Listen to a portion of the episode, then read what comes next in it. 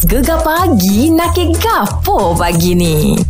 Ya, masanya saya kita nak cerita pasal ada drama terbaru mm-hmm. bermula 6 Julai Rabu ni. Okey. Uh, di Astro lah kan, mm-hmm. Astro dia. Atika binti Tan Sri Zahid Kau bukan lagi isteri aku Aku ceraikan kau dengan talak tu Kenapa mak tengok Adam macam tu mak? Mak kesian ke budak-budak tu ya, Mak. Apa kata Adam cari babysitter?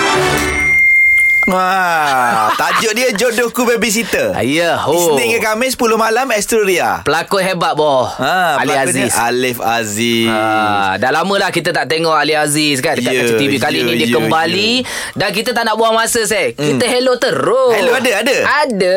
Assalamualaikum Alif. Waalaikumsalam Alif, tahniah Selamat pagi. Selamat pagi untuk jodohku babysitter. Allah Terima kasih Terima kasih Sihat eh Sihat, sihat, Alhamdulillah. Sihat. Saya sebenarnya hari tu kira, ini kira masih mulut lah sebab saya tengok awak dekat Citra sekolah sampah tu. Ha ah. Ya yes Saya ada tersebut lah dekat mulut cakap bagus Alif ni berlakon. Kalau dia berlakon siri Allah, sedap juga. Keluar, tuk-tuk keluar jodohku babysitter. Kan? Ha. Lepas tu Ha. Ah, Alif pun berganding pun dengan uh, Intan Najwa Intan, hmm. kan Bila tengok uh, sinopsis dia tu Memang agak menarik jugalah Mm-mm. Pasal duda anak tiga Lepas tu Alif jaga baby kan Hmm. Jadi kalau macam Alif sendirilah Kita tahu uh, Intan Najwa Bekerjasama dengan Intan Najwa Ini kali pertama digandingkan Ataupun macam mana Alif? Okey baik Bismillahirrahmanirrahim Kini Hmm. adalah kali pertama lah Halif uh, ber, ber, ber, berganding dengan um, Hmm. Intan Najwa Mm-mm. Dan it's been a very very fruitful punya journey Sepanjang pergambaran Bukan saja dengan Intan Tapi dengan seluruh cast Hmm. Dan juga tim lah uh, Ini apa uh, Jodohku Babysitter adalah uh, Diarah oleh Hadith Omar Okey dan so far daripada hari pertama hingga ke sekarang ni kita dah nak kita tinggal sikit lagi lah nak habis pergambaran. Oh. Memang it's been a journey dan uh, bekerja dengan Intan ni dia memang very easy to work with dan senang untuk uh, berbincang dan juga it's, it's just a very fun thing. Sebab apa? Jodohku Babysitter ni adalah satu rom, romantic comedy ataupun kita panggil romcom lah yang yang light hearted dan dia walaupun dia ada perjalanan yang uh, plot-plot yang yang serius tapi at the end of the day uh, kami semua harap bila orang menonton dia dapat rasa terhibur lah dengan this very light hearted ro- uh, romantic comedy insyaAllah Yeah Dan ini ni Ini persoalan daripada netizen ni Alif lah Ha. ha. Netizen kata Saya tak kata Kita ni Allah. cuma menyampai je Dia kata Eh baik. Alif Aziz ni Lepas GV Asyik fokus berlakon je Macam mana plan Atau rancangan Untuk menyanyi ha, Tak nak menyanyi ke ha, Macam mana tu Okey, Ha. baik. Netizen Ah. yang kata Bukan kita baik baik baik, baik. Ha. Tukar tukar sampaikan lagi Ya, ya, ya, ya, ya, ya, ya. Okey, uh, sebenarnya Alif memang dalam Alif dah sign dengan Warner Music Malaysia Alhamdulillah Ya. Hmm. Dan sebenarnya uh, kami tengah plan untuk keluarkan single cuma Hmm. Alif mengambil langkah untuk uh, memilih uh, material tu bersama-sama dengan tim supaya kita tidak keluarkan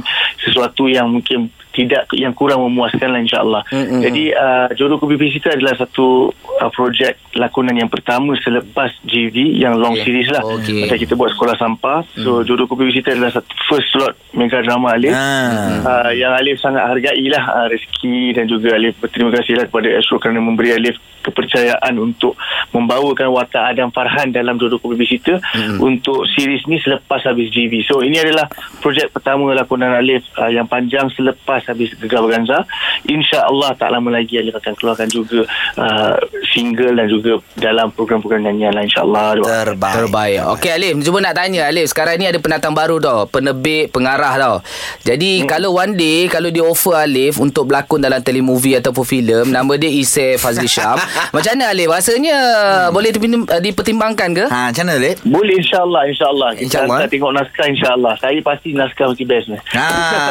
Baik kena kecek latih Ah, hantar quotation Dia yang hantar Bukan kau dia hantar Okay Lek Thank you Lek Gula eh Untuk jodohku you so Tak sabar nak tengok Alright Terima kasih. Sama-sama Okey anda boleh saksikan uh, Di Astro Ria Betul ah, Isnin ke Khamis Yep, bermula 6 Julai dah bermula dah pun. Eh belum lagi, Belum 6 lagi, Julai Rabu, nanti. Rabu, Rabu. Eh, Rabu nanti. Okey? Syah Tahniah Syah Alhamdulillah saya. Syah baru saja menyambut kelahiran uh, anak perempuannya Ya, ya, ya. Yang ke Yang ke- yang, yang keempat, keempat. Yang keempat. keempat eh. Alhamdulillah. Alhamdulillah Syah eh. Ya, ya. Tapi Syah sekarang ni ui viral. Apa benda? Satu dunia viral.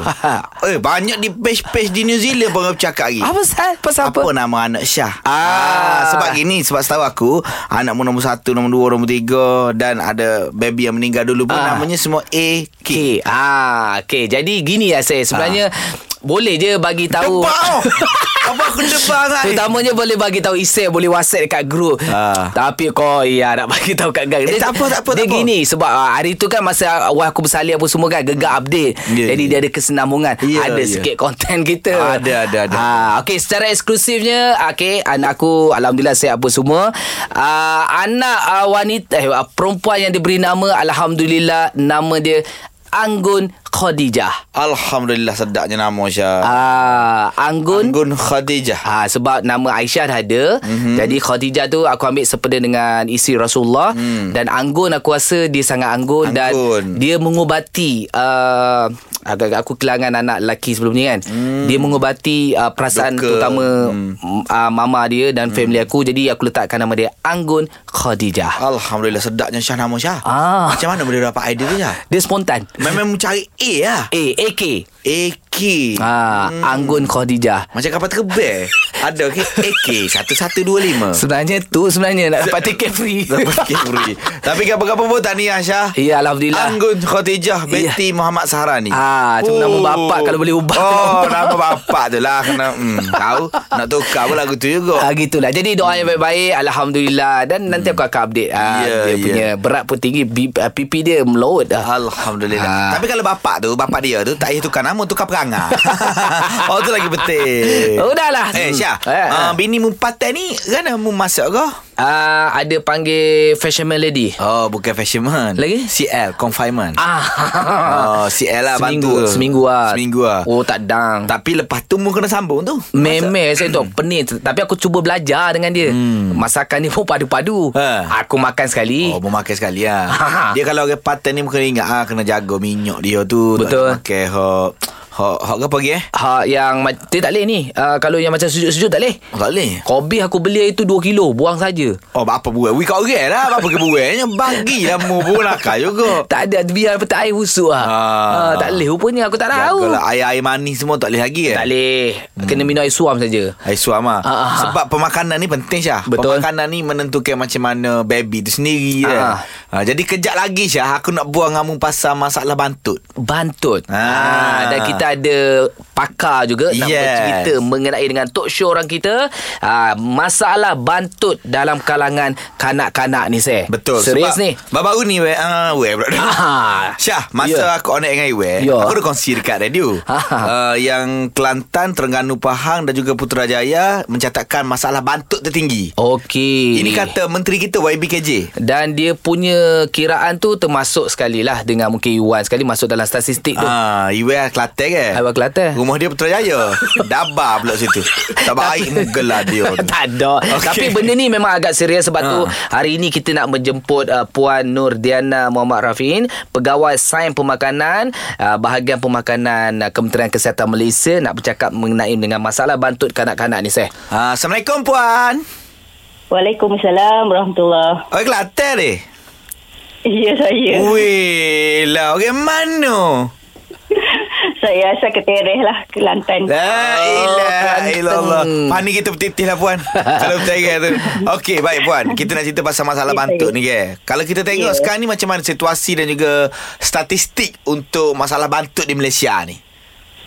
Okey sebelum tu kita kena tahu apa itu bantut ya. Ya. Ya. Bantut ni adalah salah satu apa masalah pembesaran ataupun uh, masalah ketinggian yang tidak normal lah mm-hmm. akibat daripada pengambilan makanan yang tidak seimbang Okey. dalam diet seharian bagi satu tempoh yang lama lah uh, untuk uh, untuk menjadi bantut ni dia uh, apabila kita uh, pengambilan makanan makanan yang kurang seimbang ni ataupun kurang berkhasiat ni dia mengambil masa yang tak, uh, lama Mm-mm. barulah uh, terjadinya masalah bantut ni lah hmm. atau dengan kata lain okey bantut ni juga boleh di dipanggil juga dengan uh, apa istilah seperti pendek ataupun rendah Okey. ataupun kecil ataupun rendah ataupun ketuk Ah. uh, berbanding dengan rakan uh, sebaya yang lain lah Hmm. kiranya rakan seusia dengan uh, kanak-kanak tu lah Hmm, okey kalau ikutkan situasi ataupun statistik uh, masalah bantuk seperti yang ditanya tadi kan Hmm, okey perkara ni sangat membimbangkan lah kalau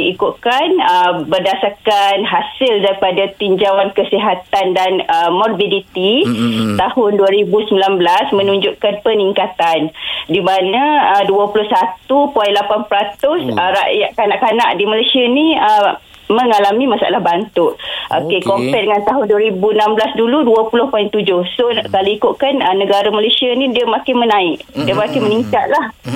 Okey, kalau ikutkan daripada um, uh, kalau kita ambil kira uh, per seorangan eh. Contoh da, uh, satu daripada kanak-kanak di Malaysia ni mengalami masalah bantuk lah.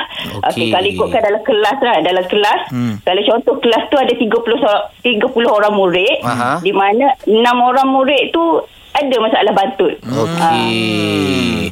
Kita bercerita TOK ataupun talk show orang kita masalah bantut dalam kalangan kanak-kanak. Mungkin saya ibu bapa rasa biasa lah. Betul. Ah dia tengok bapak ah bapak kau tak berapa tinggi kau Ah. beginilah. Ada kata gitu juga tapi masalah bantut tu. Ya, sebab itulah kita nak tanya Puan Nordana Pengawasan Pemakanan uh, daripada bahagian pemakanan KKM ni. Mm-hmm. Mungkin Puan boleh hurai sikit lah. Punca masalah bantut ni Puan. Sebab ada kata faktor genetik, ada kata pemakanan.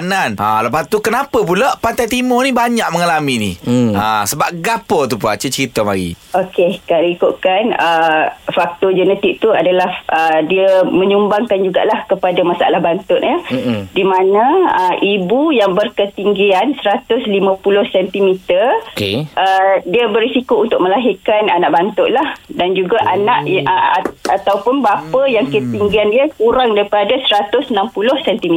Hmm. Ah ah ah ah. Ah. Uh, jadi tapi uh, ketinggian ni dia tak boleh dijadikan alasan semata-mata lah. Dia Okey. sepatutnya uh, apa anak-anak tu sebenarnya boleh lagi uh, tinggi. Okey contoh sebagai Jepun kan. Je- hmm. Jepun dia ambil masa 100 tahun untuk menghasilkan generasi yang tinggi. Hmm. Okey Ah. se- kalau kita perhatikan kalau kita perasan memang Jepun memang sekarang ni uh, dia punya uh, rakyat dia dah semakin meninggi Ah, ya. Da- dan uh, kalau ikutkan uh, kalau tengok uh, bola sepak lah contohnya mm-hmm. dia dah boleh masuk kepada Piala Dunia kan Betul. dia boleh sama-sama dengan orang Mak Saleh lah orang kata. Uh, uh, Okey, sebenarnya kita boleh lah. Kita boleh uh, meningkatkan uh, apa tu uh, masalah mengurangkan masalah bantuk ni dengan meningkatkan pemakanan yang sihat lah. Maksudnya kita perkenalkan makanan tu sebenarnya uh, pada usia seribu hari pertama lagi sebenarnya. Hmm. okey Oh. maksudnya seribu hari pertama ni daripada ibu tu hamil Okey. sehinggalah anak tu berusia 2 tahun maksudnya Hmm. masa hamil tu ibu-ibu yang mengandung ni dia dah mengambil makanan berkhasiat lah Oh, penting juga situ kan. Okey. Ya betul hmm. Sebabnya makanan-makanan yang ibu ambil tu Dia akan bagi kepada bayi dalam kandungan lah Mm-mm. Contoh lah Okey. puan, contoh kan. Makanan apa? Ah, apa dia? Salah mungkin salah satunya. semua tahulah kalau makanan berkhasiat ni apa-apa yang tinggi dengan uh, kalau ikutkan uh, yang pinggan sihat tu Ah, pinggan sihat tu kita kena follow lah maksudnya kita, guideline kita adalah pinggan sihat di mana dalam pinggan sihat tu dia ada sumber karbo hmm. dia ada sumber protein okey karbo contoh dia macam nasi macam Betul. mi macam tu lah Okey. okey macam protein macam ikan hmm. macam daging macam ayam macam telur Lepas tu kena balance Okey, juga tu ada- sayur dengan buah-buahan kan? Ya, Ah. betul. Lah, dia kena ada konsep tu lah. Semua tu dia melengkapkan uh, apa tu nutrien-nutrien yang diperlukan oleh badan lah. Hmm. Faham, faham. Baik. Tinggal lo ni budak-budak mok-mok ni tengok sayur ngelok sayur. Ya. Oh, sorry saya tak makan sayur. Ah. Ah, I sorry saya tak makan ikan. Kepuk makan. Kare aku. Padahal, padahal dalam Ah, perut dah ada ada ikan juga. Allah. Ah, cerita lagi mengenai dengan uh, masalah bantut, Bantut. dalam kalangan kanak-kanak ni. Ya, bantut ni mungkin ada baru buka radio baru dengar. Apa bantut? Bantut ni adalah masalah pembesaran yang tidak normal akibat pengambilan makanan yang tidak seimbang semasa mak ngandung lagi. Ya. Ha, lepas tu kanak-kanak ni kalau kita tengok dia bantut ke, Hmm. dia akan mengalami masalah lebih lebih rendah daripada rakan sebaya dia. Ah, rakan seusia dia nampak Co- lebih rendah. Contoh macam Puan kata tadi Kalau dekat kelas 30 orang 6 orang akan bantu lah Ya. Ah, Sebab tu ni Puan kita nak tanya lagi uh, Ada komplikasi lain tak Kalau kanak-kanak mengalami masalah bantuk ni ha, Macam mana Puan? Ya betul ikutkan kajian okay, masalah bantuk ni akan beri impak lah kepada perkembangan dia punya psikomotor, psikologi, IQ, EQ. Hmm. Lepas tu uh, ka, i, jika kanak-kanak tu terbantuk dia punya sistem imuniti tu dia sangat lemah dan dia mudahlah nak jatuh sakit. Oh. Nak, ya betul. Lepas tu dalam jangka masa yang panjang pula dia akan mengalami uh, kekurangan fungsi intelektual yang Okey. akan menjejaskan uh, pelajaran lah. Uh, dia nak terima pelajaran tu lambat, Oh. uh, jadi susah. Uh, dia akan uh, impact apa? Dia akan uh, memberi kesan kepada IQ dia lah. Faham. Uh, kalau kanak-kanak terbantuk ni juga, uh, bila dia terbantuk, dia berisiko. Okey, dia berisiko untuk menjadi obes. Hmm, Oh. Okey faham Bila, hmm, bila dah jadi obes tu uh, okey lah dia akan jadilah penyakit-penyakit lain lah hmm. kalau kita tak jaga kalau kita tak kawal daripada awal lah Okey. Dan tak adalah macam bila tengok budak tu uh, yelah kecil lepas tu debab-debab kita jangan oh comel mah comel. Tapi kalau faktor kesihatan tak apa nak bagus juga eh. Betul eh? Ya, betul. Ah okey. Okey puan, katakanlah eh, katakanlah orang tu sudah berusia dalam 35 tahun ke atas. Okey. Dan dia memang ada masalah bantut. Mm-mm. Bila seusia macam tu, kita boleh bantu lagi tak untuk membantu ketinggian dia? Ah, ya. Sebab apa? Sebab di dulu-dulu kayak banyak orang jual ubat tinggi. ha, dekat sosial Betul, media betul, betul, betul. sekarang masih ada lagi. Ya. Anda ingin tinggi, klik link ini. Ah, ah. Klik tu ke aku. Eh, tak- tak ada cukup lah. tinggi ke? Ha, macam, macam mana puan? Macam mana puan? kalau dah 35 tahun tu dia punya proses pembesaran tu dia dah stop dah Oh. Tulang dah keras dah, Seh. Tak boleh lah. Ah. Sebab gini, dia sebab jadi buluh dah Ah, jadi buluh? jadi rebus lah bukan Rebus-rebus. rebus lah. Sebab ada orang kata Ada senaman-senaman Contohnya kita gatung pitu Gayut dia. Gayut tu oh, Kita kerja tinggi Ha, ha. Saya setiap kali buat gitu Saya rasa saya tinggi Saya rasa saya macam Ali Haziz Lepas tu Maksudnya salah tu buat Eh, kalau gayut biasanya tangan je Ah, patut dia tangan panjang puan. Tangan sangat panjang. Patut tangan panjang Piti Mak Syahila semua Cerita masalah uh, bantuk dalam kelangan kanak-kanak. Kadang-kadang ibu bapa mungkin tak ambil Betul. pot. Uh, rasa macam ah biarlah yang penting Ya. anak aku sihat, boleh hidup apa semua. Ah. Tapi ini penting. Penting Syah hmm. Pemakanan semua eh. Ya. Sebab tu hari ni kita ada Pegawai Sains Pemakanan Puan Nodiana Muhammad Rafiin Nak cerita pasal bantuk lah Tapi sebelum saya nak betulkan Ada satu hamba Allah WhatsApp kita ni Ha. Dia tanya Isai Syah Kalau bantuk berkahak macam mana Eh. Dek Itu batuk dek Itu batuk Kita cerita Batuk. pasal bantut Lain. ha, Batuk tu, tu Bantut ni lain Ha, ha. Bantut ni masalah tumbuh sarang Ya, ya. Alah Ah, tapi Nak marah pun Tapi masalah bantuk ni kita tak selesai lagi puan. Tak selesai lagi, ha. Ah, cara mengatasi mungkin tadi puan cerita pasal dalam perut eh, dalam seribu hari. Bila dah besar, ah, umur dia sampai tahap berapa kita boleh kontrol masalah bantuk ni puan?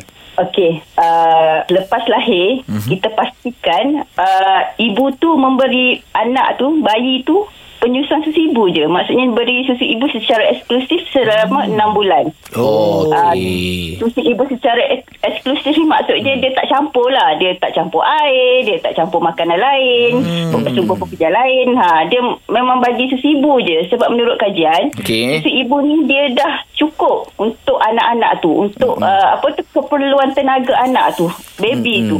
Mm-mm. Kalau kita tambah, contohnya kalau kita tambahkan, Formula. kita bagi air, baby tu kenyang. Bila kenyang, dia tak dapat uh, sumber apa tu uh, nutrien yang cukup lah. Apabila berlarutan benda ni dia akan mengalami masalah lah. Uh, di hadapan kelak tu kan? Okey. Ya, ya, ya. lepas dia dalam tempoh 6 bulan okey maksudnya dalam tempoh 6 bulan dan ke atas bermula daripada 180 hari Mm-mm. ibu perlu perkenalkan makanan pelengkap kepada bayi tu. Okey. Ah, dia jangan tunggu tung, apa tangguh tunggu lama-lama. Okey tak apalah saya nak bagi tujuh tujuh bulan lapan bulan tak boleh lah. sebenarnya. Hmm. ah, sebab dah lambat. Okey. satu lagi dia punya uh, nutrien yang ada dalam susu ibu tu dia ada yang berkurangan. Maksudnya dia dia perlu support daripada makanan pepejal lah. Hmm, contohnya contoh yang kritikal uh, zat zat besi dan juga vitamin A dia makin berkurangan daripada susu ibu. Jadi uh, bayi-bayi ni dia perlukan uh, makanan lain makanan yang tinggi dengan zat besi ataupun vitamin A untuk dia punya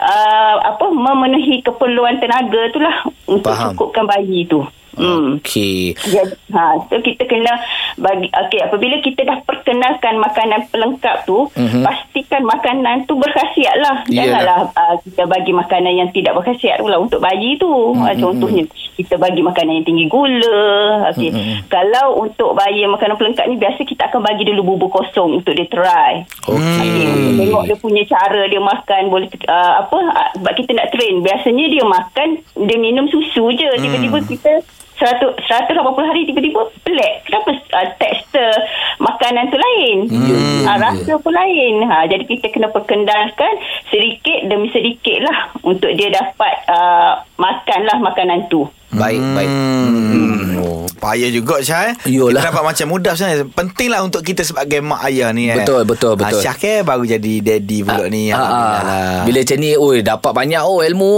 Oh, Masa ya. nak balik sekarang Jangan balik lagi. balik warga. Cerita masalah uh, bantut uh, dalam kalangan kanak-kanak bersama dengan Puan Nur Diana. Okey, Puan nak tanya Puan. Pemakanan okey lah ibu bapa dah cantik semua okey. Mungkin ada yang ada cara kasih urut lah sikit, kasih hmm. panjang sikit. Uh, Ada ke? Kasih tinggi boleh Betul, Puan? Puan. Hmm. Okey, kalau biasanya kalau berdasarkan kajian, okey, uh, kalau untuk uh, bagi anak tu tinggi, Mm-mm. kita boleh uh, bagi anak-anak kita tu melompat lah. Uh, melok dengan melompat. Kita punya apa ni panggil? Betis eh. Betis ni dia akan menjadi bertambah kuat lah. Dia uh, dia boleh meningkatkan dia punya ketinggian. Dan juga Oh. tidur tidur pun perlu cukup jugalah. Uh, di mana uh, kanak-kanak yang tidur dalam tempoh yang mencukupi masa tidur tu ada proses uh, pembesaran berlaku jugalah kat situ. Dia punya uh, Penting seh Penting tidur. eh. Pemakanan, tidur. Ha, patut aku tengok geng-geng pagi ni tak berapa tinggi ke hmm. tidur kurang seh. Engkau sorang lah. tapi puan, tapi puan, uh, okey, pasal masalah bantut ni eh. Masalah bantut ni uh, selain daripada jaga pemakanan dan juga apa puan cakap tadi tidur yang cukup, tak ada tak cara-cara lain untuk kita bantu masalah bantut, terutamanya dalam kalangan kanak-kanak.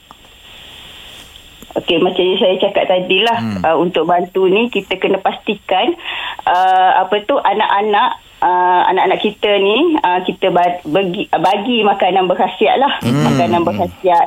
Uh, yang tu penting lah sebabnya uh, tubuh kita memerlukan nutrien. Hmm. Okey. Uh, setiap makanan tu mestilah dia kena pelbagai. Mm-hmm. Lepas tu kuantiti tu dia ada had-had ikut umur lah. Mm. Okey, kena pelbagai lah sebabnya contoh eh kalau mm. macam sayur. Mm. Uh, setiap sayur dia membekalkan sumber nutrien yang berbeza-beza. Mm. Jadi kita kena ambil lah semua sayur tu. Okey. Okey, contoh sayur hijau, sayur hijau yang gelap, sayur warna apa orange, mm. warna merah. Ha, semua tu membekalkan nutrien yang berbeza-beza yang memang badan kita perlulah. Okey. Hmm, hmm, hmm, hmm. Baik, baik, baik. Maksudnya penting lah. Jadi mama ayah semua di luar sana jangan abaikan bantut. Jadi kalau anda perasan anak anda lebih kecil bermandirakan sebaya, mm-hmm. bantu ha, perkembangan tinggi anak anda tu. Dari Betul. segi makanan, tidur dan lain-lain lah. Alright. Ha, sebab kalau kita ada masalah bantut ni banyak efek kepada benda-benda lain juga. Betul, setuju. Oh, itulah kita nak nyapa kepada pendengar-pendengar gegah hari ini. Iya, yang terlepas boleh pergi ke Gegar.my uh, social media. Terima kasih uh, Puan Nordiana Muhammad Rafin sebab uh, beri info yang sangat baik hari ini. InsyaAllah semoga memberi manfaat kepada semua pendengar-pendengar Gegar. Terima kasih Puan. Okey, sama-sama. Terus saya Gegar pilihan nombor 1 Patah Timur. Nak gelak dan happening tiap-tiap pagi? Kenalah dengan Syah dan Isy. Hanya di Gegar. Pilihan nombor 1, Pantai Timur.